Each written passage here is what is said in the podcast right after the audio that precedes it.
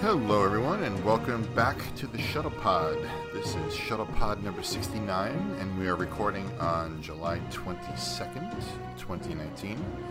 I'm Brian Drew, and I'm here with Kelly Iacovino, Hey, everybody. Matt Wright, Hey guys. and Jared Whitley. Hello, friends. And uh, we've been away the past few weeks, I guess about three weeks. Uh, we decided to take a little breather, kind of post discovery and pre convention season. But now SDCC has happened and STLV's coming up in a couple weeks. So we're revving back up. So we're just going to get right into it. San Diego Comic Con happened over the weekend, and it's fair to say that quite a bit happened, right, gang? Yep. Oh, lots. So much. Yeah, it, it was quite a packed uh, weekend. Not just on Saturday, there was other little things surrounding uh, the big Star Trek Universe panel. But let's get into the Star Trek Universe panel. Oh, Oh, can we talk? There was an important anniversary over the weekend too. Oh, yes, I am sorry. You are absolutely right. It would be we would be remiss to not mention the 50th anniversary of the Apollo 11 moon landing. Yes, indeed. Highly momentous occasion there. the NASA space program is it's fair to say that one of the key Moments of human history. key moments of human history and a major driver in the creation of Star Trek. Oh, JFK's speech totally influential on TOS. Yeah. JFK's Rice speech has so much of the original series embedded in it. Yeah. It's amazing. Yes. Yes. Yeah, and it took me until we like a year and a half of doing the shuttle pod before I realized Captain Kirk is basically JFK. Oh yeah, Oh, yeah. Yeah. Oh, yeah, In very many much so. ways. Yeah. Uh, Oh yeah. And, Yeah. and, Gene was su- Gene was very clearly inspired inspired by him. and subsequently, Star Trek itself then inspired mm, people to go into science, technology, engineering, and Oh, math. yeah, so of people course, who work at yeah. NASA today, like myself, um, Mm-hmm. a lot a lot of us were inspired to go into science and technology because of Trek. So Sure. Oh, yeah. Very uh, Yep. symbiotic. yeah, Well, Yes. and what's and what's cool is people like uh, Mike Okuda, who is this, you know, who was the graphic artist on Trek, then also started making mission patches for NASA. It's a cool little, yeah, cool stuff. Michelle Nichols was involved. Oh She yeah, re- duh. Of course, how recruiting- could we she was forget? an Minorities ambassador and- for the Star Trek, She for was- the yes. astronaut program. Yes, Yep. of course. Yeah, really important. Yeah. And There, there's so much Star Trek at like there's so many Trekkies at NASA. In fact, in the building that I work in, just like where the offices are, um, there are Star Trek related names that that the the team who's in there now is part of the Orion Abort Ascent program. So Orion is the next man rated uh, capsule for going to the moon, and uh, people working on that have named the conference rooms Star Trek names. Oh, like what? So there's like. Yeah, there's like the Kobayashi Maru Nice. conference room and things like that. And I there's don't know if you want to be in that one. yeah. it's like their main conference room too. Hmm. And they have um, one of the people whose office is, is there is decorated with Star Trek stuff and she has like a TOS um, like door chime thing on the outside of her office. Oh that, like, yeah. Cool. m- lights up and makes sounds and stuff like that. So yeah, it's everywhere for sure. And obviously there was an experimental prototype space shuttle named after the Starship Enterprise. Mm-hmm. Yeah. Yeah. Not the naval ship Enterprise, the Starship Oh, Enterprise. That's right. Yes, indeed. When, with Gene and the cast all assembled to watch it be unveiled. So I actually have a Buzz Aldrin Treknikdote that I've been waiting that I'd love to share Oh, while we're talking let's about hear this. it. Okay. Okay, Let's so hear it. there's an episode of Enterprise called First Flight where it's kind of like a, a flashback episode. Matt, you know Mm-hmm. Yes. this episode, right? It's a Okay, good one. and we yeah, Yeah, it's it a is. terrific one. Uh, and it's where Jonathan Archer finds out, like this is five years before the series, that he's not going to be on the first uh, warp five ship, but he's going to be on the second one. And someone s- gives him trip, maybe it's Trip, gives him the consolation, like, "Oh, that's okay, you know, second one is still good, Silver Meadow's still good." And he says, "Do you know what Buzz Aldrin said when he walked on the moon?" And the guy says, "No, what did he say?" And Archer says, "No one knows what he says." Aw. which is not true. People do know, but Yeah, but it was a good little Yeah, but- anecdote, and, and I remember I It's kind of funny. felt bad for Buzz Aldrin there. But it, but then you look at it, he's had a very long life. He's got a strong social media presence. He was at Mm-hmm. the State of the Union this year, got a standing ovation, and of course he was the inspiration for Buzz Lightyear. So Right. Mm-hmm. even if we don't know what he said on the moon, he still had a very good legacy, and I hope Captain Archer eats those words. he, he's not the Salieri of spaceflight. Oh, very good, Ooh, Jared. wow. and and, yeah. and and who played Salieri in Amadeus? F. Murray Abraham. F. Murray Abraham. Who was Right. also in? Yep, Insurrection. There we go. Insurrection. All Boom. comes Six Together. degrees of Star Trek, baby. You like it? Wow, we've So you done it. We come can to the shuttle pod for these kind of deep cut observations. we can hang up the podcast. That's It's uh, that's it. it- we've done it it. is We've such a reached peak tragedy. Trek. that oh, Forget Kev- talking about Comic Con. We're done. Yeah, that's it. Thank you. We've had a lovely episode. we'll see you for episode uh, seventy. 70. Yeah. Anyway, thanks for that. Uh, that that we could talk about that. And Kayla, it's so great that you work at NASA. yes, it is. I know that's so cool. Yeah, it was cool being there because yeah, I work at Johnson Space Center in Houston, which is obviously the the mission control for the Apollo program, and they have restored mission control to look exactly as it looked during the Apollo missions. Oh, and great. They That's had crazy. it on display. You you can go see it. You can you can go take a tour of it. And um, my husband and I were there over the weekend um, and wandered in in between a couple of tour groups and happened to see a bunch of uh, Apollo like old timers from the Apollo era in there, sitting in their seats, Yep. including Wow. Gene Kranz, Yeah. Oh wow. uh, who w- was wearing that white vest. He was wearing that vest. Yep. Yep. it was fantastic seeing seeing him in there, and everyone looked super excited. I mean, down to like they have ashtrays at every one of the consoles and everything. So they really did go for the '60s look, huh? Yeah, except they're they don't have any cigarette butts in them, so Yeah, as I Oh. That- said to that's- Kella, that's Kella, for the Kella when best. I were talking about that the other night, she's like, "It's not canon. There's no cigarette." yeah. Cigarette. but it's really cool. And if any anyone of you listeners out there is in Houston anytime soon, make a point of going down to Space Center Houston and getting a tour of the Apollo mission control because it's very cool to see. Alrighty, well, en- enough of uh, actual manned exploration of the cosmos. Let's talk about some imaginary stuff. Let's talk about the fake stuff. Yeah. So, uh, we're gonna go a little bit out of order based on how the panels went. We're gonna go for the thing that we all really want to talk about first, which is Picard. They unveiled a trailer. Patrick Stewart and the cast were there. There were a lot of surprises. You know, Brent Spiner is returning as Data. Jerry Ryan is coming into the show as Seven of Nine. Jonathan Darko is on the show now as Hugh. Like there's a lot there were a lot of big surprise moments during the panel. And uh, just wanted to know what you guys think of everything that you saw. Are we talking about the panel or the trailer? Oh, well, just in general. Either. I, I mean, I could I could specify. Okay, so uh, now I w- I wasn't there, and I just watched the trailer uh, first yesterday, and this is my reaction. This is the emotional reaction I've had. I feel like my high school sweetheart has just sent me an email, and the subject line says "Hey," and I see on the on the on the from field, and she's using her maiden name, not her married name, and it's like, oh, maybe she's divorced now. So, like, my hopes are through the roof. But I'm terrified to open the email. yeah. That's Ooh, that's really good, a Does that make really sense? Nice analogy. Thank you. I was I came up with it when I was driving yesterday. I'm like, I can't wait to share this with my uh, with my uh, shuttlepod friends. And then my cousin asked me what I thought about the trailer yesterday, so I could use this twice. Nice. So that's where I am. I thought the trailer looked great. I uh, my my got, heart got a little tickle when I saw Seven of Nine. Um, Yeah. I, some people have complained like there's too much action in this trailer and it's not like cerebral enough. It's like it's a they always trailer. put action in Really? trailers. I didn't. Yeah, yeah. You can't really judge I that. also No. didn't think it was particularly action heavy for a I trailer. agree. I agree, I Kayla. thought it was fine. I thought it was normal. It is normal. I agree. Like it starts with him like standing in a field. That's not. People need to like not confuse sweeping like movement, camera movement, with action, because Ah. a lot of them are sweeping shots, but there's not a lot of like action. There was no action. like. There wasn't like Yeah. fight. I don't, were there even a fight scene in it? Like No, I don't think so. No, don't I don't either. But think so. she, she the she kicks a guy.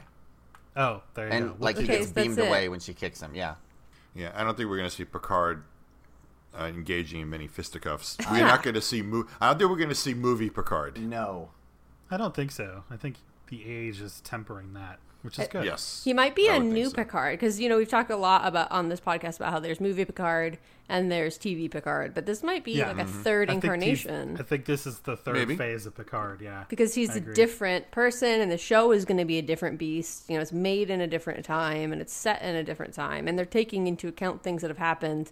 You know, it's set 20 years after Nemesis, um, so after the destruction of Romulus. You know, all, so all these things that have happened to to we, we've never seen what like we've we've only, we only went from TV Picard to movie Picard, but we've never gone back. so this will be the first time of is like true. going back to him after he's lived as and yet movie forward. Mm-hmm. Picard, and yet forward, and yet twirling, twirling, Oh. twirling toward freedom. twirling Always towards twirling. freedom. Yes, Yeah. thank you. So much. Ah, so glad that didn't fall on And, my and, fingers. and, and, and you know who said that was Kodos, who was named after Yeah, Ko- Kodos the Executioner. Mm-hmm. yeah. Mm-hmm. That's a Simpson reference for people who don't know. Yep. But Exactly. I imagine most people do, but hey, I don't know. I Yeah, don't know you what can't people take it for listen to. granted, though. Yeah. You never know. So, Kayla, what did you? What was your general reaction to the panel, the trailer, everything you saw?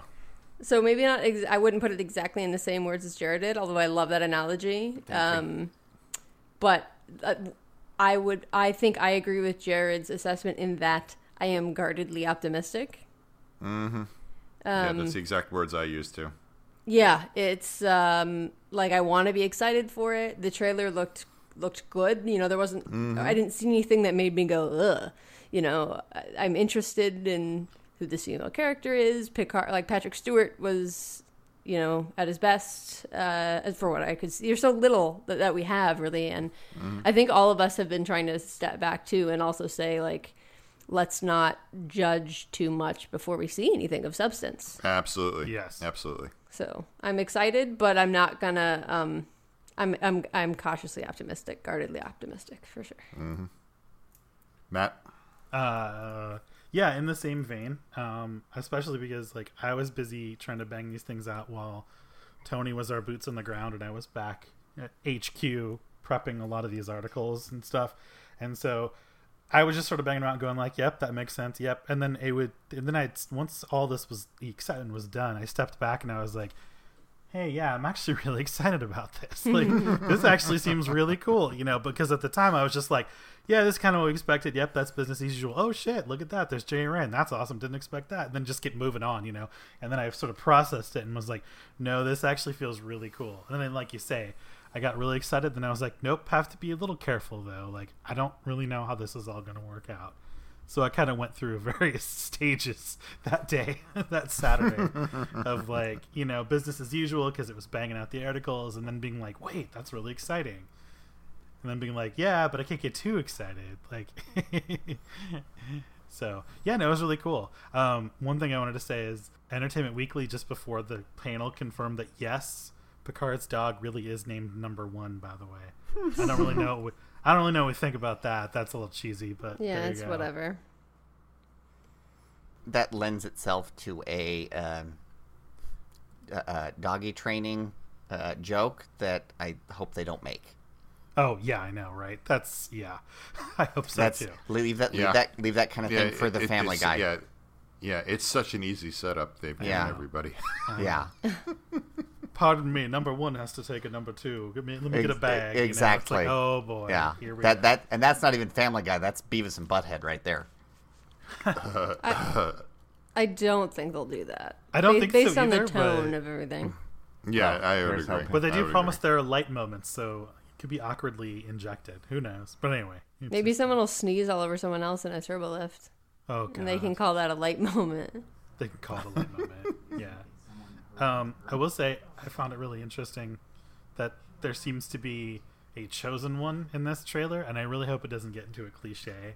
But Yeah, yeah. the, the the younger the young lady, this mysterious young lady, they keep referring to in this like like oh chosen one balance to the force kind of thing. And I'm Yeah. like, oh, She's no. the Quizat Sodarak. Yeah, it's very. I really hope it doesn't go too far in that direction. That's the one. Like I say, when I had time to reflect on, it, I was like, wait, let's let's think about that. Like, I don't know what that means. Like, eesh, let's not lean too far into that kind of cliche. yeah, it's a trope. Are there theories about her identity? Oh yeah, some crazy ones too. But um, so let's see some of the most outlandish, and we'll work our way to more reasonable ones.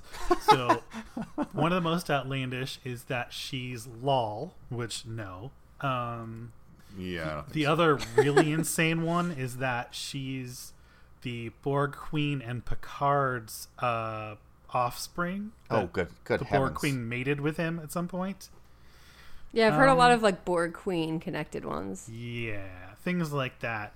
Um, at the very least, it does seem like maybe she's some kind of ex Borg that holds the key to something. That's kind of seems more Hmm. reasonable. Because the Yeah, Borg are yeah. clearly a, an important part of the Oh, Uh, plot. super Oh, involved, yeah. considering Hugh, I think we all kind of considering figured that Hugh would is be the back case. and Seven of Nine is back. And there's that cool shot of the Borg cube. Borg cube, which looks really awesome. But again, you know, does. a Borg cube like with you know 2019 special effects looks good. Mm-hmm. Mm-hmm. And of course, they are very careful not to show us any Borg makeup because you know those guys have taken whatever the Borg is to the next level. Because Yeah, you, you they can, don't. they can, and I think they'll do it well too. I have to say. No, no, I'm sure. Yeah. I'm sure they will. Neville Page is a very, very gifted guy. Oh yeah. all those guys, James McKinnon, all those guys are like really Yep. good at their job. Yep. So, yes, they are. so I think it'll be good and really cool. So, but no, we didn't get to see it, which of course, you know, they're not going to do that.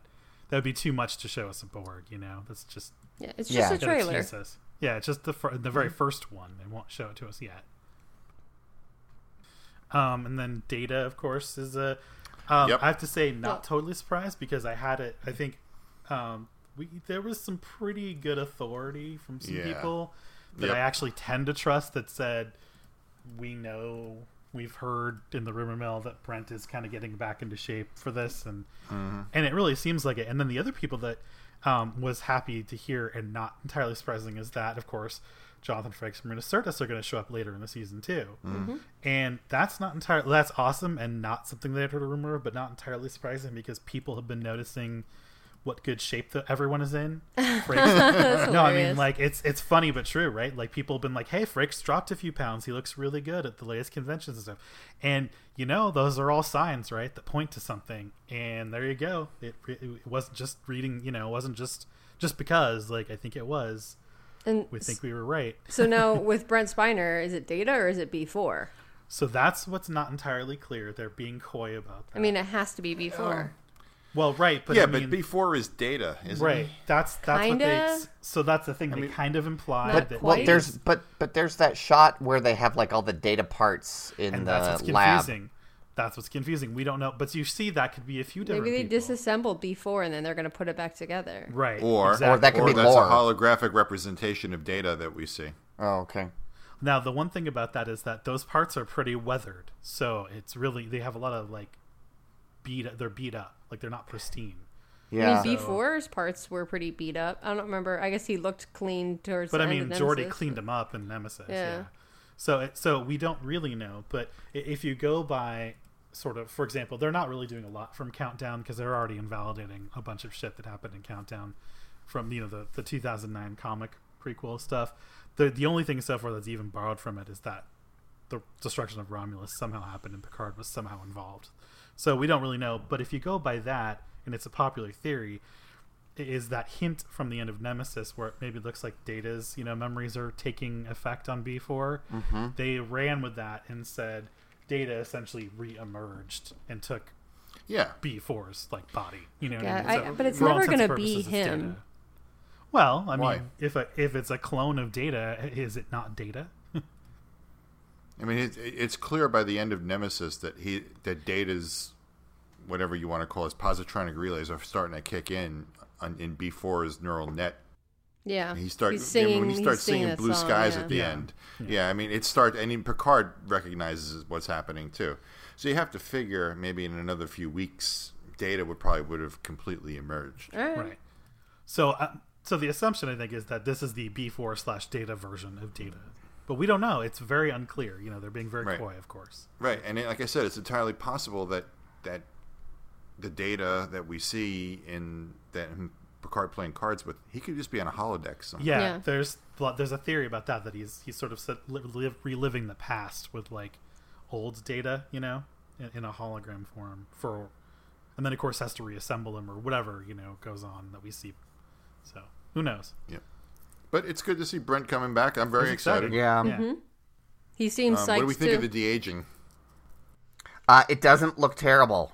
Yeah, that's a little rough though. They're they're certainly going to refine it. You would think so. The thing is, the de- aging stuff really doesn't look as good as people think it does. No, Right? The only time when it really looked great was with Michael Douglas in Ant Man. I thought that was Yep. amazing. But uh, Yeah. with a lot of others, people think, "Oh, we can do this now," and they like look at it on tiny little screens. It looks fine, and then when you go to a theater and see it, you know, 16 feet high, then it doesn't look very good. The other interesting thing, though, is that they're starting to not do that, and they're actually doing it in practical, in camera, with makeup, with just makeup. Oh. and it's actually st- they're starting to actually do a very good job. You know, a little bit of latex here and there to help. You know, pull a- th- aging down or whatever. They're actually doing a really good job with it. Um, the NBC drama This Is Us actually does all their aging and de aging practically Practically. Oh, cool. and it's pretty effective. I mean, you know, it's a little uncanny, but it's pretty darn effective, and it is not CG. And so I'm hoping that that's kind of where what they tend to lean on because they have, dude, they certainly have the makeup people with, with the expertise to do it practically. Absolutely. So I'm hoping that's where that's going, and for the most part, we see data, you know, normal, like in camera, and not a bunch of CGI. But Mm-hmm. we'll see. It's hard to say. I mean, that looks CGI, but I think that's because that's supposed to be, as a lot of people guess, that's a hologram. So I'm hoping once we see the real data, it's pretty normal, you know. Yeah. They have plenty of time to refine. That- And that's another thing we could talk about that the show is not coming out this fall. It will be out next year, early next year. Well, and it was never going to be in the fall. It was going to be in the winter or something. Well, you know what I So- mean. Yeah, you so- mean like around around December or So something. the point like is, that oh no, originally. it slipped a couple months. Like that's re- honestly, that's no big deal. And I think No, we no, all- it's not a big deal at I all. Mm-hmm. think we all expected that to be honest. Like it yeah, and just- again, like I said, like it, it gives them time to refine things, like the data effects. And, and let's stuff. just point out that this is a very early trailer, and if people remember, the first trailer for Discovery actually ended up very different when they released the second trailer. The same footage got tweaked, re-rendered, color changed. Yep. the transporter effect changed between the first trailer that they released and the second trailer. That, I mean, they spent a- they have been a ton of changes over the time. So this is this is a raw first trailer. They're gonna refine stuff in Mm-hmm. post. So let's Yep. not, so nobody freak out, you know, about things. It's it's gonna get better. It's gonna get Mm-hmm. dialed in. So uh, maybe we'll see something else. I mean, it's possible they'll do they'll show an exclusive clip in Vegas, although who Maybe knows? They're would be being nice. Very tight-lipped. They're being very It would. tight-lipped about if, if the Picard people are coming. Yes, we really don't know We yet. do know the I mean, lower decks people. Some lower decks people are coming, but we'll get. Yes, to that. they are. They are, and maybe there'll be another trailer for New York Comic Con. Maybe. in, in That October. would that so- would make sense because that's much clo- they got that's more time. You know, they got Yes. more time. So we found out there will be more short treks, 6 of them this time. It's a lot of Mm-hmm. short tracks. which is Yeah, Mm-hmm. cool. That's a lot of short treks. well, I think they know that there's a gap. You know, they have to fill yeah, a there's gap. going to be a for large gap. 2019. Yeah, yeah, yeah, there's going to be a big one. Um, three of them will be set on the Pike Enterprise. Which is cool. We did not know this. This is a nice surprise. I mean, Mm-hmm. Everyone's we did actually really but- ha- going to be happy to yeah. see those people back. Yeah, we didn't know there were three of them. We actually did know thanks to one of the directors posting stuff on Instagram, and we noticed it. We were one of the first sites to notice it, and quickly took screenshots of it because, of course, you know they're going to Yeah. get pulled. And sure enough, it was Rebecca Romaine uh, up there in in Toronto, like with Ethan Peck, and we were like, "Holy crap, they're doing it! they're doing it!" And so, yeah, they made it official. It's not just one of them though, because we didn't know how many they're making. They're making three, which is awesome. Yep. Three Fans of those. are very happy about that. So I I, Yep. I have mixed feelings about this because so much, and we talked about this when we did our Discovery wrap up. Like the so much of the end of season two of Discovery was them saying, "Hey, we'd really rather go be back on the Enterprise with Pike and these guys rather than go off into the future with Michael Burnham," and so. I, I, I have kind of mixed feelings that they're seemingly more invested in that part of the newest iteration of the franchise than they are in Burnham and Tillian Saru and all those guys. Well, no, that's the impression. I think that's the only the impression you get because they're being very secretive about season three. Okay, I accept that. They they seem to be um, the way they talk about season three, which we'll get to. It does sound like they're putting a lot of effort into it But I do suspect there's more enthusiasm for these three short treks in the than there is fandom. for- Yes, Yes, I would. I would tend to agree. I with was that, yeah. remarking to Brian earlier that if you go by the number of comments, which this is not necessarily a good indicator, but it's just if you go by, uh, you know, here's a rough idea. If you go by the number of comments on our articles out of Comic Con, there are tons of comments on Picard, no doubt. There are quite a few number of comments on short on the short treks write ups. Uh, quite a few, somewhat but less so at Lower Decks, and actually not very many about Discovery Season Three. And I think that comes from the fact they really didn't tell us a lot about Discovery Season Three, and also I think that also kind of speaks to the fact that yeah, a lot of people want to see more of Pike. Like they just do. Yeah. Yeah. You know? Well, so I want to like agree with what Jared said actually because at the end of season 2, you know, y- you would definitely have been forgiven if you thought that season 3 was going to be Oh, yeah. about the Enterprise. Before you get there, there are two animated ones that are supposed to have Mm-hmm. more ties to Discovery. Yes. Yeah, no, I know. There's three. It's three out of six are going to be in in the, um, in the on the Enterprise. Pike's Enterprise. Yeah, so it's you know I'm not saying they're not doing anything with Discovery, but I think Jared has a really good point. That's kind of how it feels Yeah. for me as well. So, and one of those animated shorts that we just mentioned will be directed by Michael Giacchino, Yeah, that's interesting because he's he's who is the composer for the composer, Star Trek, the, yeah. the Bad Robot Star Trek movies and all the Oh, that's great. Pixar movies. I'm and so on. that Yep. better have great music to go. with. Yeah. That's all I gotta Yeah, say. seriously. um, and the other short is going to do a lot of setting up for the background to the Picard series. Yeah, we're supposed to get Mm-hmm. a glimpse at whatever went on with him. Yep. I kind of expected that to be a short, so I'm glad they did it. I was hoping that's that's what we'd do. Is one of them would set up Picard, and they did. That's awesome. We have a bit of detail about them. We have we have episode titles. Um, That that's technically all we have. The rest of this is guesswork, like what the titles mean and stuff. One of them is written by Michael Chabon, and it appears to be the one where Spock and Number One are stuck in a turbolift. Oh, that sounds like it's going to be spectacular. That's called Q and A. yes, Q and A. Um, there's a Tribble episode. Yeah, how do we the trouble with Edward. Yeah, yeah, we Interesting, need, yeah. We should interesting. pause on that for a second.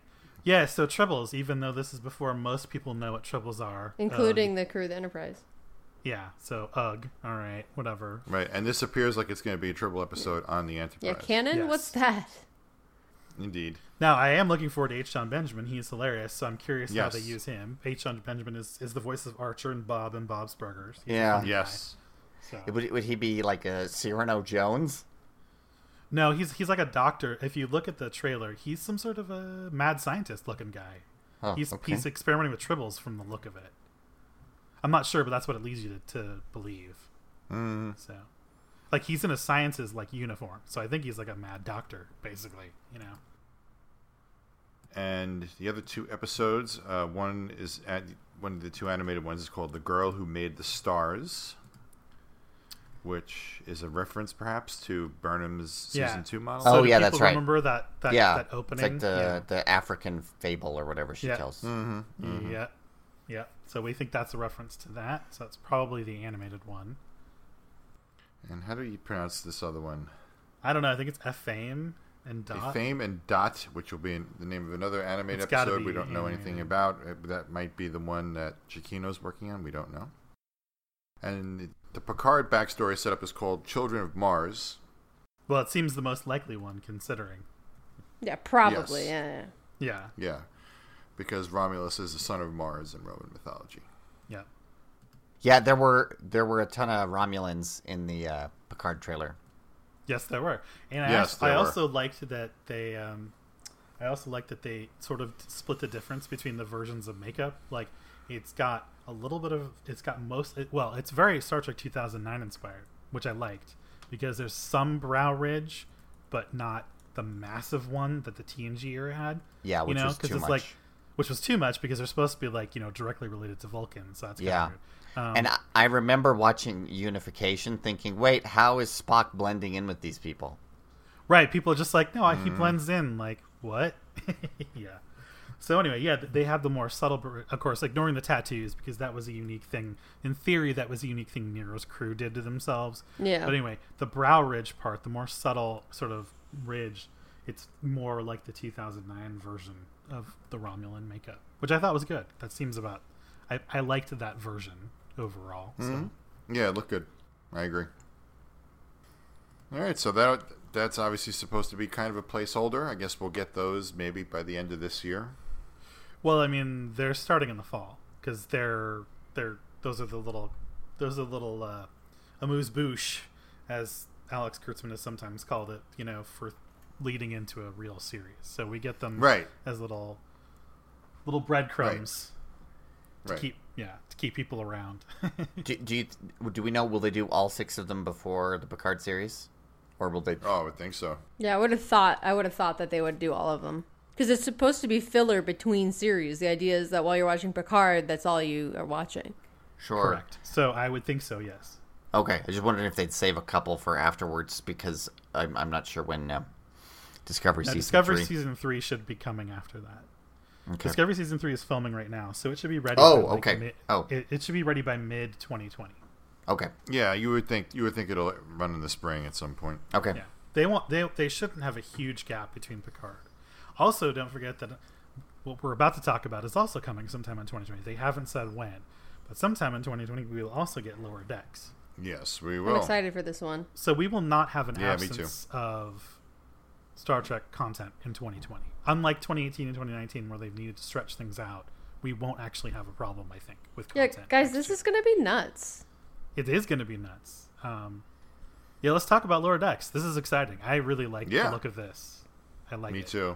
Looks like so much fun. Yeah, it really does. So I love much the whole fun. concept. I Yep. dig it. This is this is gonna give the Orville a run for its money. Is my prediction. Might do. I- I think it's But- Sort of, I- yeah. It's. I think it might be its I- own uh, beast enough that yeah. I don't think yeah. To be honest, I don't see them overlapping. Yeah, and the Orville is, try- is finding their own sort of footing now, also. So, moving to Hulu. yes, we'll talk about that later because we will, we'll, we'll hit on that for sure. Yeah, to me, this is just Lower Decks is going to be kind of a farce and a parody. Like I, I don't know. It doesn't feel like the Orville's going for something a little different. I don't know. think. I bet Lower Decks will still have some serious, like some actual like good story behind it. It can't be all farce, Yeah, No, no, I no, Uh, you That's- know, and think so. yeah, but- jokes. And I, Yeah, but, so I think but it'll it's have its going to own be heart. mostly. Yeah, Yeah. And let's just say that as we all kind of were like 99% sure, this is roughly in the TNG era because that's Mike McMahon's preferred era, as we know. So it takes place like the year after Nemesis. So it is still basically the TNG era. His, you know, TNG season eight stuff, you could just, you just knew it was going to be a TNG era pr- show.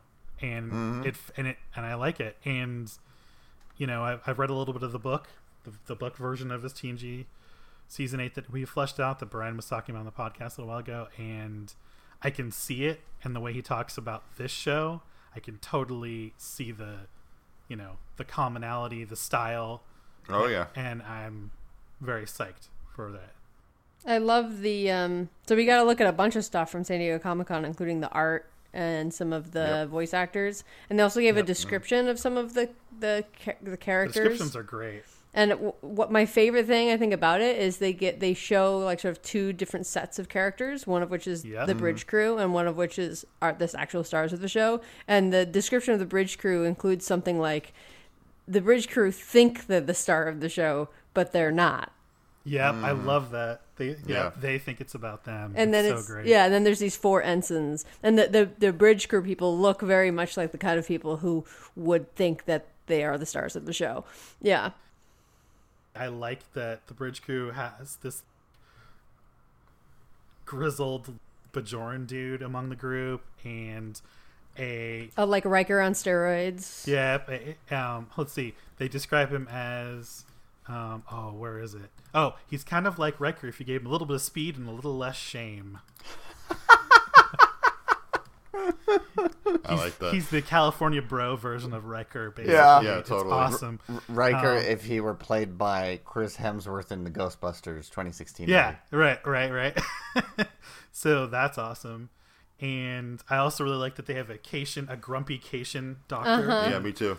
And I saw people, I mean, I immediately thought this, and I see other people on social media thought this too, is they basically said she's like Cat Pulaski, and I think that's probably right, and that's awesome. Cat last. I love it. Bring bring on Cat Pulaski. I think that would be awesome. I so hope so. Me too.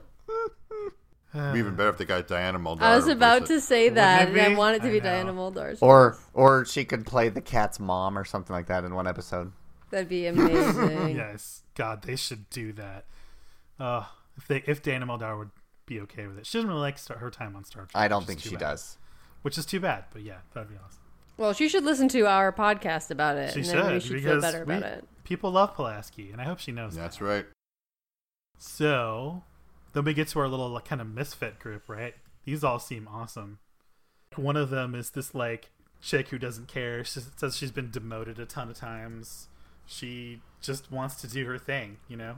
She just wants to Mm-hmm. hang out. She wants to do her thing. She likes to do whatever she do. You know, Like she likes to fix stuff. She likes to do whatever, but like she wants to do it under her, her rules, right? Mm-hmm. That's why Bit of a she's still- renegade. So Right, it, that's like, why if, she's still an ensign. if Balana hadn't joined the Maquis, kind of.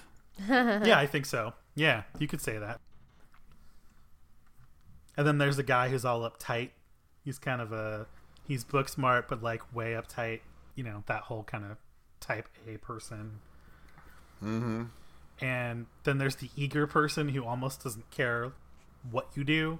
You could assign her anywhere to anything. She's just happy to be assigned like into a starship out in space, which is awesome. She's Like, the that's one. another She's the one who has type. my haircut, right? Yes, she's the one. Right. This is uh, Ensign Tendy.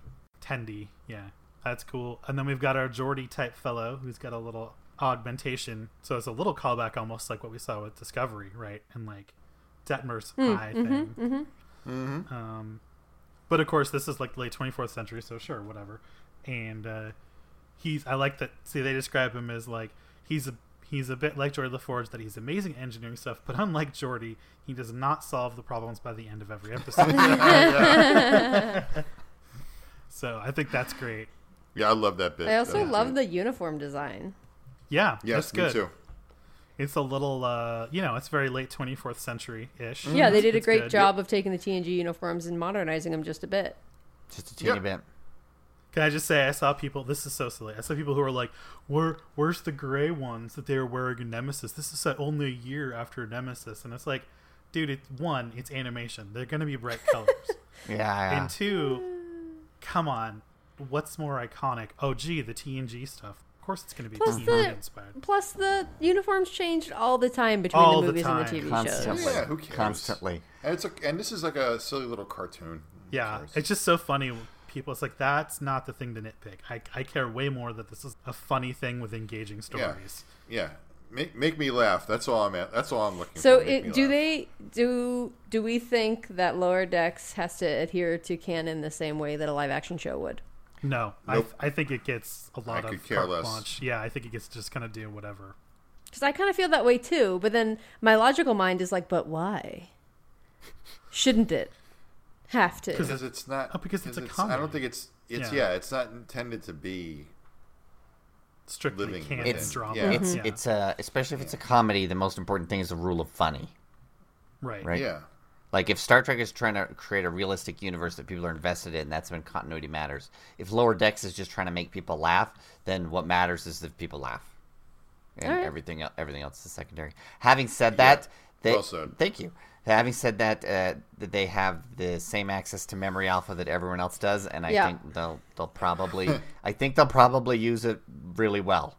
I think I they'd think be so, too. wise to adhere to canon as much. You Well, know. I think I think they they roughly will. Yeah, but I mean, it just you know, I think they can bend it when they feel like it. Sure, but if they do things that are like wildly like, wait, that should, I guess it's easier too because the, the time the time that they've chosen, they're not, you know, in, ba- they're not in the past before anything, so they're it's not worried about like, oh, that shouldn't have happened yet, or th- th- so Discovery falls, you know, victim to that because of the era that they've chosen. So Yeah, they don't have the discovery problem. yeah, yeah, I like this quote from Mike McMahon, showrunner, creator of it. He says, "It's funny enough, and it's clear enough that you um, that if you've never seen Star Trek before, this can be your first Star Trek." And then be like, "Oh, I guess there's some live action Star Trek too." But if you love Star Trek, it is a sh- it is in a shared universe. So there are jokes and jokes that you guys will get about like Odo's bucket. You don't need to know Odo and his bucket for you to believe the characters on the show know know about it. amazing. So I'm yeah, I'm so looking forward to seeing how they weave that stuff in. Have Have we talked about the name of the ship? No, we should say that. Okay, it's the USS Cerritos, which means little hills in Spanish. Wait, it's also a part of SoCal, so it's, it's Sure. definitely yeah, Yeah, It's so definitely it's- like it- Mm-hmm. why they named it that because the class ship is California. The California, California. class, yeah. So you know they're having. Not- I also love that he goes out of his way to say that the holodeck breaks all the time because of course you know Of course. yeah. I mean, that was true on the Enterprise too. To be fair, how many times Right, they so- trapped Yeah, them of in there and course. have So, the safety so of course, break? I mean, Yeah, that's that's the point. Yeah. Yeah, that's the it's a total point. Running It's gag. it's it's a trope that they're going to use because of course, you know, like so I love it. Very excited. I really I mean I know it's way too early for them to show us like anything finished, but I would have loved to have seen like a scene, Yeah. you you know in motion, not just still art. But that's a Who little too knows? much. Maybe maybe we'll see something in Vegas. Mike McMahon seemed to indicate that they were going to bring some goodies yeah, with them. So. he says we're, I'm bringing some goodies with us. So Mike Yeah. McMahon and the whole writers' room, it sounds like, for the show are showing up in Vegas, which is exciting. I might actually be like most excited about this show, to be honest. Yeah, I you know as we as I, we were going through this news live, like um, Lower Decks came came up, of course, before Picard, and yeah, I was really excited about Lower Decks. I was like, yeah, yeah, yeah, get get through Discovery, whatever. And the short tracks thing was like, oh, cool, three one Pike. We kind of expected that, so I was pretty excited. And then I was like, yes, tell me the Lower Decks, tell me. You know, I Yeah, was so well, it's gonna happy. be it's gonna make me feel happy It's after just watching different. it It's because it's, fun. gonna Yeah. be funny. yeah. yes. It's not gonna be sad and depressing, which is like so much Mm-hmm. TV these days. You know, is like dark and scary and sad Yep. and depressing. Yeah. And I want to, I want more escapism. Yeah. Yes, Yes. absolutely. Me too, Kella. Absolutely. And I love, I love poking fun, poking loving fun at Star Trek. It's probably Yeah, my me favorite too. thing to do in general. Yeah. So Yep. Like T- I TNG agree. season eight is like probably my favorite Twitter account that ever had existed. So, and of course, o- on that note, they had to go out of their way to once again. They have to do this every time because people get weirdly butthurt about it. They have to make sure that they, to be clear, that this is by Trekkies for Trekkies, and it loves Star Trek, and it doesn't mock Star Trek or Trekkies in any way, because people always get the wrong idea when they hear this. You It's know? it's a it's a Galaxy Quest, not Saturday Night Live. Exactly. Yeah. Right. No one's gonna be like, get a life. Right. It's not that kind of thing. It's it and it's it's Futurama. It's Galaxy Quest. It's not. Yeah. Anyway. So, but they always they always have to like add that in every time I talk about Lower Decks, just just to cover themselves, and, and it's so annoying. I mean, not that It they have. is. It's annoying that they have to. Like they. It's just like, come on. Yeah, come on, guys. People- You know what this is. Yeah. Yeah, they're not gonna. do it's that. obvious. Yeah, so ten episodes th- of the first like first season, ten episodes coming in 2020, and they did a two season order right off the bat, so they'll make another ten for the next year. So too. the execs liked it enough. yeah, it's getting two seasons right off the bat. Mm-hmm. That's Yep. that's a great show of strength right there. Indeed. Yep. Absolutely. A lot of confidence. All right. So we are now getting to Discovery, the Discovery panel, and which really was kind of light on any details. I mean, we heard we learned a few things. Um, we learned that the wormhole jump didn't go quite the way they wanted it to, and not all of the crew ended up at Terra Elysium. Yep. Um, Burnham has apparently been separated from the Discovery, Yep. um, so I guess that's going to be one of the subplots of the season. Will be getting the family back together by the end of the year, probably facing some sort of common threat, maybe. Seems like it. Yeah. Um, and then we still don't know who is going to be the captain of Discovery since they kind of kind of pushed that off near the end of the season. They really didn't want to deal with it with Saru or anything. it's a like little that. awkward. Yeah. And apparently, it's Yeah. not going to be Saru. Well, Yeah. Kurtzman Apparently kind not. of implied that it won't be. Yeah. yeah. I'm personally fine with that because you guys know my feelings about Saru and his command abilities. But um, Yep. but he's the ch- in the next in the chain of command. He is. Yeah. So He like, is- why is there even a question about it? Like, if I were Saru, I'd be Yeah. pretty upset, honestly, if they didn't make me captain. it'd be it'd be time to get the quills out. Exactly. if, if if you try to mutiny on Saru, he has like sixteen thousand different powers he can use to kill you. And more, yeah, more that we haven't even learned of yet, probably. He'll donkey kick you, quill Yes. you. Yeah. At the same time, At the same time. Yeah. I loved um, last season's. We had our Saru ability watch. Every Yes. time he revealed a new ability, it was in our reviews. Uh-huh. That was so good. so the other th- big thing. Oh, well, they also they're shooting in Iceland. Yeah. So they spent some good Yeah. money to go on location for the premiere episode. Yeah, Sonequa went, Mary Wiseman went, and I think our new cast The new member, cast member. Yep. which is David Al- Ahala. Hey, Is that I think Is it's a that how you spell Java, it? but I don't know. Ajala? A J A L A. Yeah. Uh, If you watch Supergirl, he plays Manchester Black. Um, he is playing a character named Cleveland Booker, Book for short. aka Book. And we don't really know much more about him than that. Nope. Uh, he seems to be a bit of a renegade. We've been told that he's uh, has a natural charisma and a devil may care attitude that tends to get him into trouble as often as it gets him out. Ooh. So there you go, basically. I mean, that's all we got. So so he's kind of Han Solo of this like 32nd century. Yeah. It sounds like it. Yeah. It's And yeah, so he's totally humanoid. He's this. He's not p- playing this with any appliances or anything. He is. Yeah. appliances. He appears to be a future human. Yeah. He's a future human. Yeah. So that's all we really know. Yeah. about the third season of Discovery. They really didn't focus on this Discovery very much at all during this No. panel. And you could just tell they were just like, yeah, we're we're trying to move it along, and we have so many other things to cover. And of course, they knew they're going to end on Picard and spend a bunch of time on Picard. Like they took questions from the audience with the with Picard and stuff. Yeah. So Yeah. you could just tell they were like, yeah, we don't really like, you know, we're keeping it in the mystery box. Let's just move along, like whatever. Yeah. Well, they keep it Time so to under show off the- wraps. time to show off the new toys. Yeah. Yeah, they like their twists like so much that they don't they can't they feel they can't say anything. Yeah. Which is kind of annoying. Yeah. Well, Yeah. So we'll see what happens. I for one am excited to seeing Ice for seeing Iceland, It's it is such Oh, that's absolutely, always sure. cool terrain to see. and it's all absolutely. volcanoes, Mm-hmm. Mm. so you know I'm excited to see all the geology in the background. Hell yeah. Absolutely. and Iceland is just one of those places where if you want to like a foreign crazy place, that's one of the go-to places these days. Oh yeah, it's so beautiful. uh, you also you just need to be careful that you don't go there the time of year when you've only got like 30 seconds of light per day. yeah, right. Yes, you have to go there when it's daylight like all the time so you can keep exactly. shooting. yeah. and it's not raining. They went recently, right? Where'd they go? About a month ago? Yeah, so they'd have a lot Yeah. of daylight in the summer. Yeah. Yeah. Yeah, they went for the summer for sure.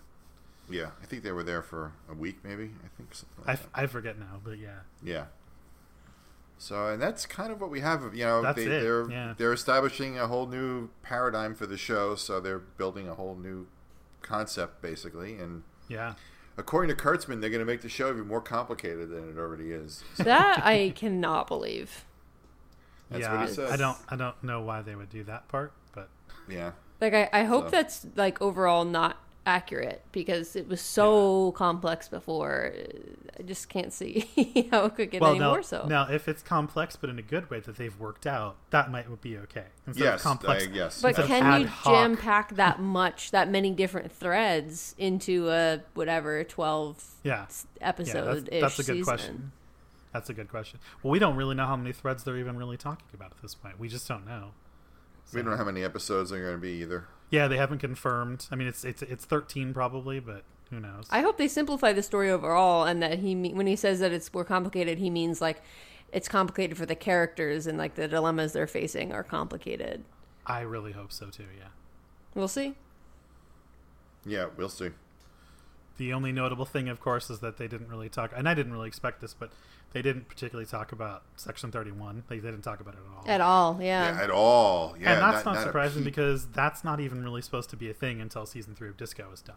So this is true. they're not really going to talk about. it. well, we don't Yeah, even it's know if it's possible going to we be can hear about made, that. right? Yeah, it's it, that's true. It's still technically in question, although they are still prepping it. They haven't been greenlit. Yeah, but they are still writing it. You know, they're still like going ahead, like They're prepping writing it. up the pilot, I think, Yeah. So the first hour or two. and of course, there's that one question, which is somewhere along the way, Giorgio has to make it back to the 23rd century to be part of the Section 31 show. Yeah, and when Heather Caden was asked about that, Yeah. she kind of gave a weird answer, didn't she? Yeah, it was one of those non-answers of like, yeah, she'll be there for most of season three, and then she'll leave. Like, okay, so clearly you find a MacGuffin to send her back. Yeah, she's gonna step into a worm, accidentally step into a wormhole. Mm-hmm. Yeah, I mean, but it can't be something that they can replicate. Otherwise, everyone would just come back. Yep. Well, uh, yeah, but of course, if you ask the writers, these guys are also resolute about going forward that they wouldn't take go back anyway. Oh, So, right, you know, because otherwise they would have just not have gone in the first place. uh, yeah, Listen to our season two recap for more on that. yeah, we, we yeah. There's a lot to say there, but we've already said We've already said it. we've already said Yeah. it.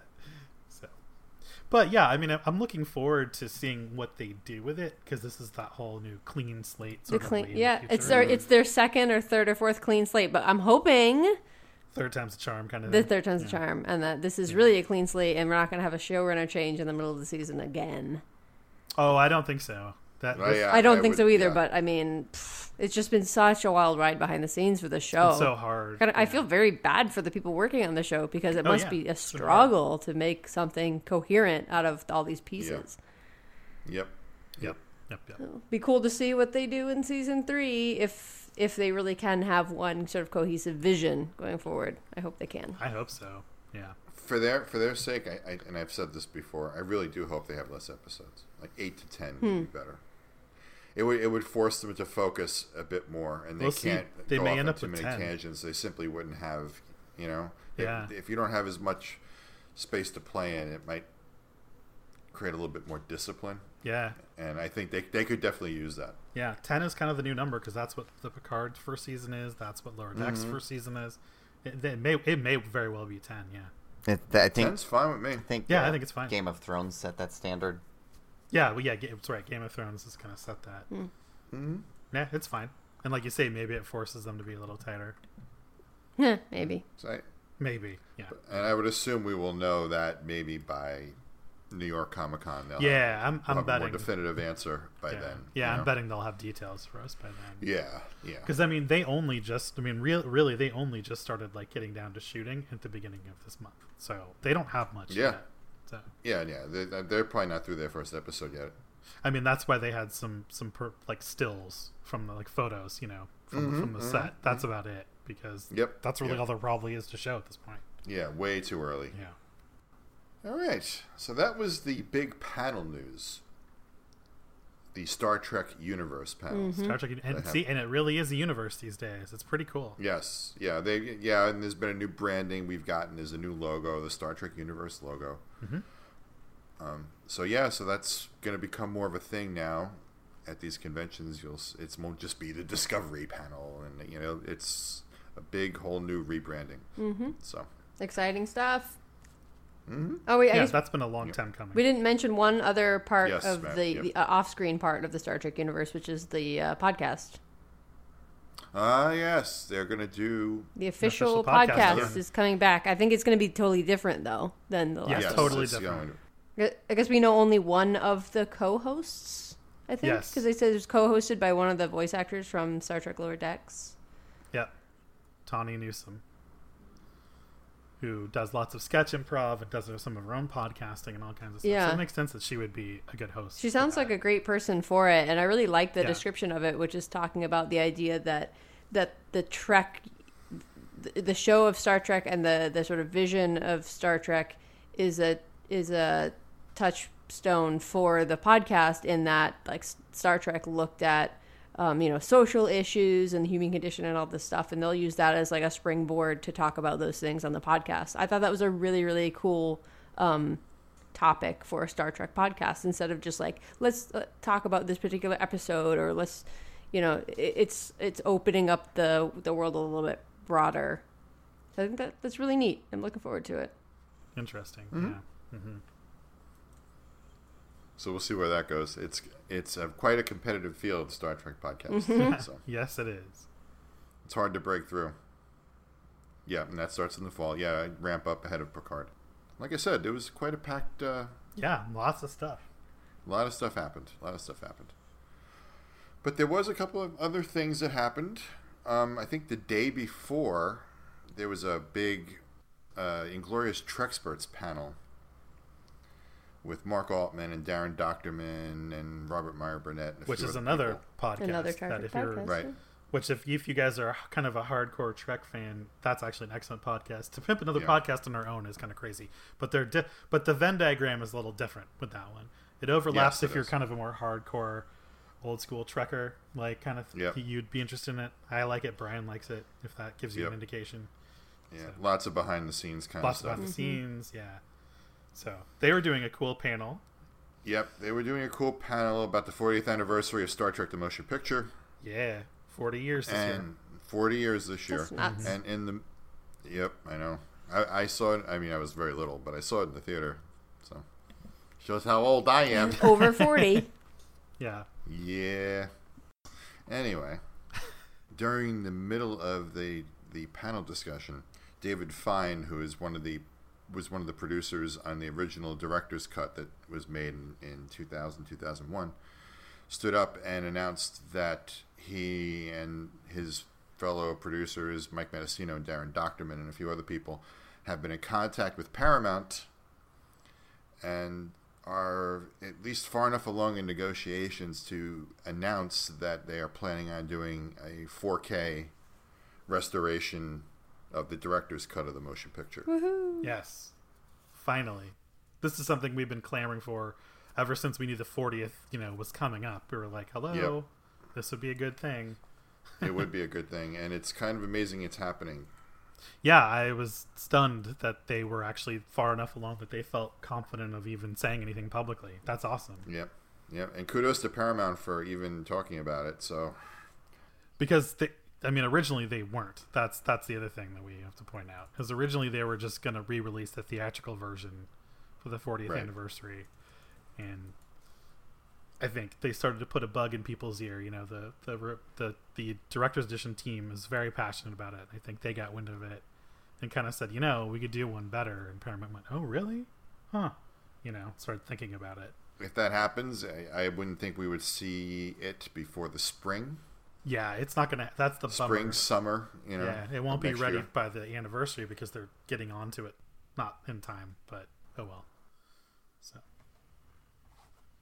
If they're looking for a um, really bad way to market it, they could say that there are 4,000 pixels for four decades since TNP. That's 1,000 pixels per decade. oh boy, Oh boy, Kayla at trekmovie.com if you want to use my send your hate ideas. mail. I have some other great ideas. Um, just That's just a little sample.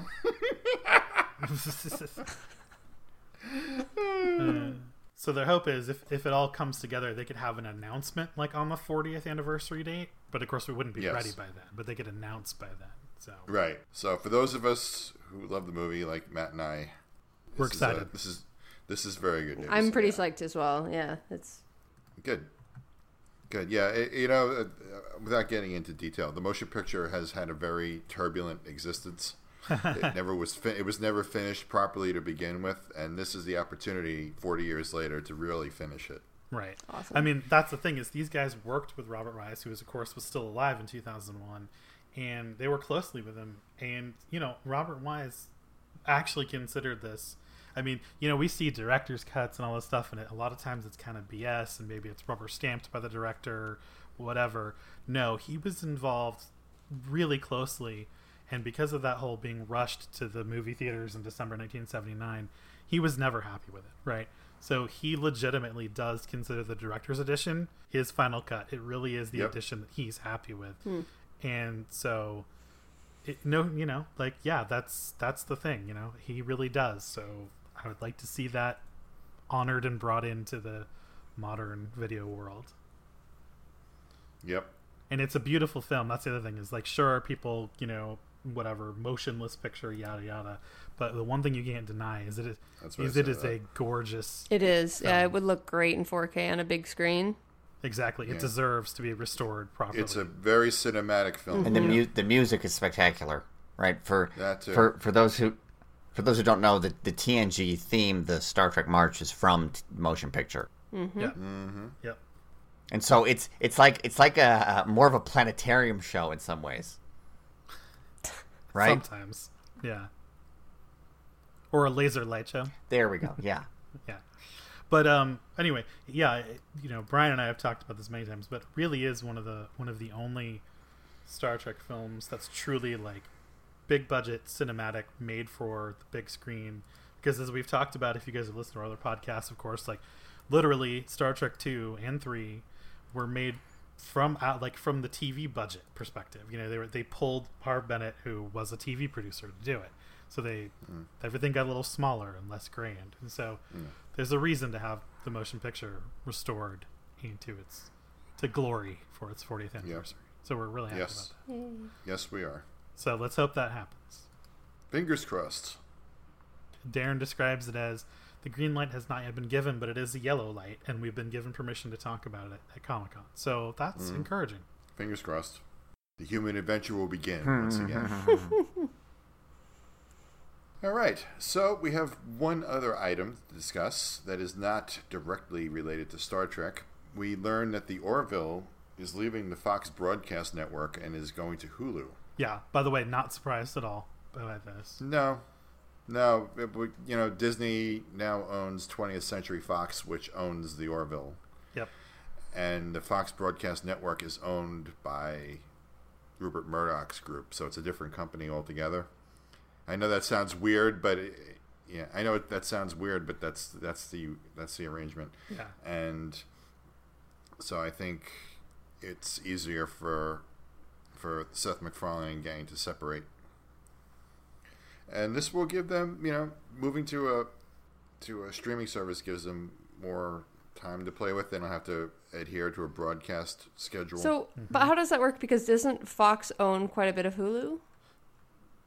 no, but- Disney owns Hulu. Well, well, so Fox does, and then that part of Fox was bought up it's by now Disney. owned by the Walt so, Disney Company. so it doesn't Yeah. matter. So the only part of Fox, see, this gets almost like the CBS Paramount. split. Yeah. it's very, it, it's very weird.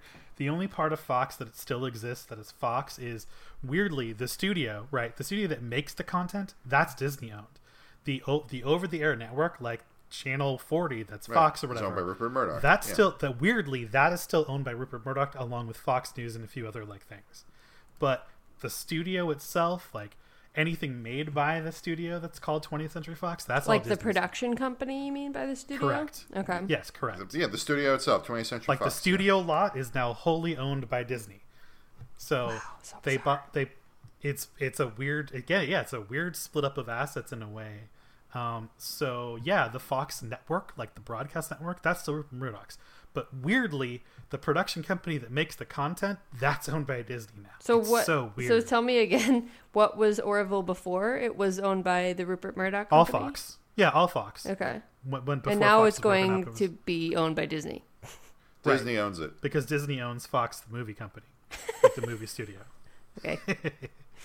And then all they did Basically, is Disney wanted the library. They Right. wanted the 20th Century Fox library, but they had to take the studio with it. Right. So they took the studio and all the assets. Uh, Disney over there. owns way too much stuff. Disney owned. Yeah, well, see Yes. again. Again, this is how they sidetracked getting the stink eye.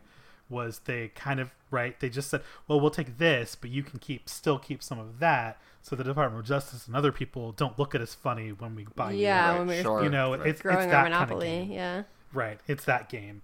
So anyway, so because of all this little maneuvering, Hulu is now a s- majority owned by Disney. In fact, they're probably about to go buy out even Comcast's shares share of it in a what couple years, I think, is the plan.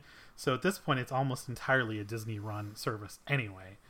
Um, and so it's not really surprising that just like Star Trek need, finds a home on streaming things that are more premium, right? Things that are premium, like they they go to streaming or they go to premium cable, like HBO, right? Like Game of Thrones is not on, Which is basically You know. streaming as well, right? because Right, a lot exactly. of people watch it that way. Right. And so, but either way, it's something you pay for, and it's really not surprising that the Orville moved that way. Mm. Mm-hmm. Um, Yeah. It's not like anyone was really surprised. I know people, it's so funny to watch people get all mad the same way they were mad that Star Trek is on streaming, you know? And it's like, well, that's the. That's the current media climate we live in. Yeah. Honestly, that's Plus- just the way it is. And, and, and you're all paying for cable. These people that are complaining about that are paying for cable. And cable's so expensive. Like I don't have cable because I can't afford it, but I have Hulu and Netflix and HBO Go. Right. Oh, good heavens! Wow. I mean, I'm not, I'm not telling people that you have to go out and pay for Hulu. I mean, I get it. But get, getting all these streaming services after a while. Yeah, that doesn't even Sure, know it. for So- sure. Yeah. But I mean, at this point, this is the kind of thing where it's like almost a la carte. You you subscribe for a while because the Orville's You back. can always and then turn you it drop off. certainly more And a then la you- carte than cable, and it's easier to get in and out of subscriptions. When you sign up with a cable company, it's like good luck canceling Yeah. it. You're gonna have to call Right. and All, all wait these on streaming hold for an companies hour. pretty much and- pretty much know you're gonna like cancel for a while and come back. They pretty much know that. It's fine. It's Yeah. it's part of their business model. Anyway, so they moved to Hulu, um, and of course people kind of freaked out. I, there's a nice quote from Seth MacFarlane about it, where he said. Um, for me, episode length is really the one and only thing that makes the traditional broadcast model frustrating at times. It forces you to cut every story to exactly 42 minutes. With all the work we put in, I like having the option to let the Orville breathe a bit for season three. So, Mm. I mean, that's the thing. They all see it as a fairly positive move. I don't know why people think it's negative. It was kind of an expected one, and I don't think it's really bad.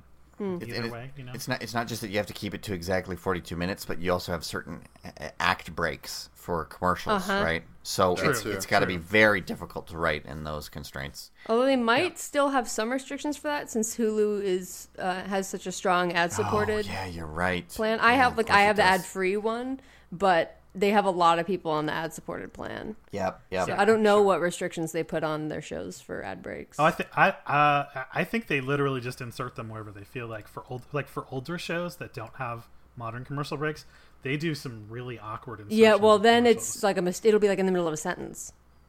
yeah yeah, it's Well, bad. Well, so they'll they'll try better than that, I think. But yeah, I- I think Sometimes they'll it can just chop be up. like in the between in the middle of a sentence, and it's really awkward Yeah. for older stuff. And, yeah, yeah.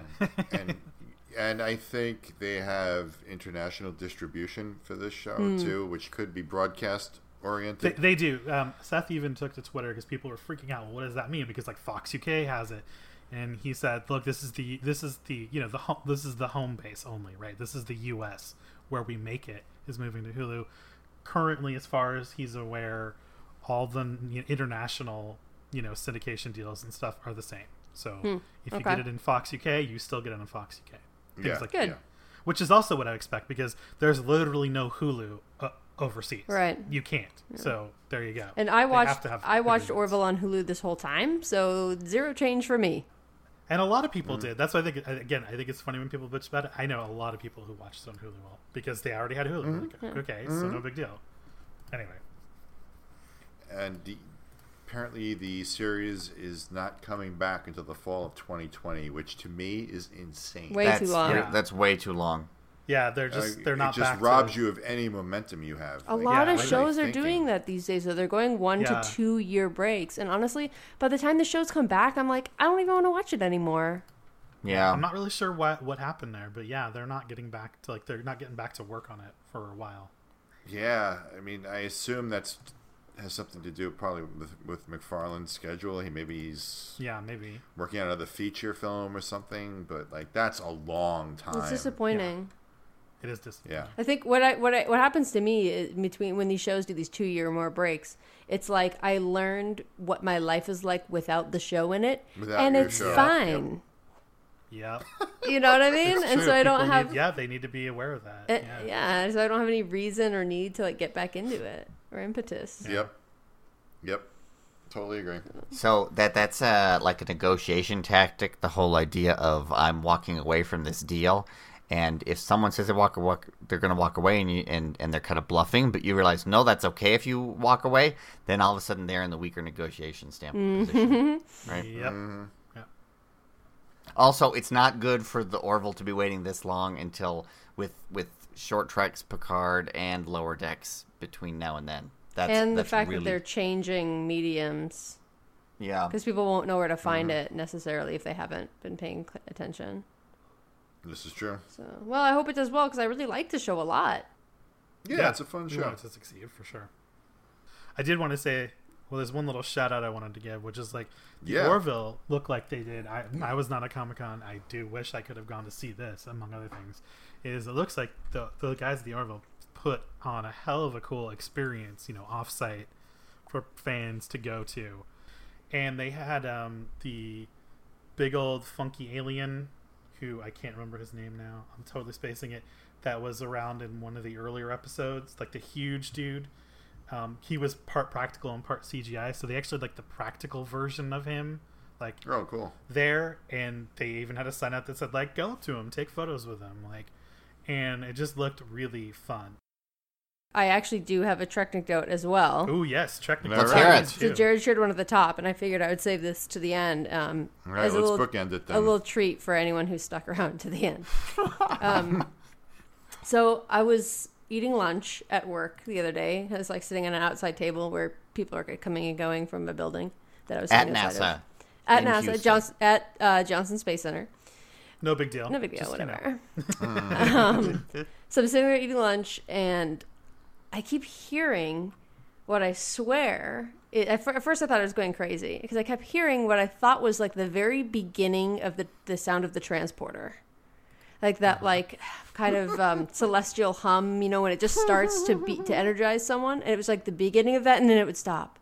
And I was thinking, did I set that as like a text tone and forget about it? Yeah. Like, Yeah. what is going on? Does someone else have some kind of sound? But it was again just like started and then would cut off, and I kept hearing it when I was eating my lunch, and I realized it coincided with people going in a door that was not too far Oh. from me, and it was Crazy. and it was actually just the sound of the door which was metal like rubbing on the threshold which was also metal and as No the door way. slid across it it made that Oh No, No, way. it's Oh, excellent. that's cool. and I want to. I have to go back and try to record a sound of it. I, I just. I feel like I'm gonna look like an idiot, like with my phone, like sc- hunched down by the door, Well- people going in and out. But Or, or I would imagine in a secure government facility, you don't want to go around appearing like you're recording stuff, right? I don't know. Carry a clipboard, and you know, everyone just thinks you're doing something official, probably. Uh, oh, okay. Just just get a look on your face like you're slightly frustrated, and everyone will assume that you're you're Yeah. uh, yeah, hard- it if takes you to look scrawl really some notes busy on a or- clipboard. Wear a high vis vest, and you know. Can't Or you Mm-hmm. go could do a Gary Seven did and just take your cat with you and walk around. wrong. yeah. Wow, Gary Seven reference. Well, that's spec- that's really cool, Caleb. So it's every time I go and eat lunch there now, I listen for it, and I can hear the just the beginning of the transporter sound. I like love a- that. That's It's awesome. Mm-hmm. like a Pavlovian response to that particular frequency. It's probably slightly comforting as well. yeah. Oh, totally. Yeah, very cool. Well, thanks, Caleb. Thanks for sharing that. Yeah. All right, gang. I think we've covered everything. Yep. Thanks to everyone who stayed with us till the end. Yeah. Yes, thank you for hanging tough. We hope you've enjoyed it, and we will be back in a couple of weeks after Star Trek Las Vegas to do a post Vegas, uh, you know, post mortem kind of a thing. So we'll see you guys then. See you then. And if we see you in Vegas, you know, we'll see you before then. Touche. Yeah. All right. All right. Bye, everybody. Bye everybody. Bye, guys.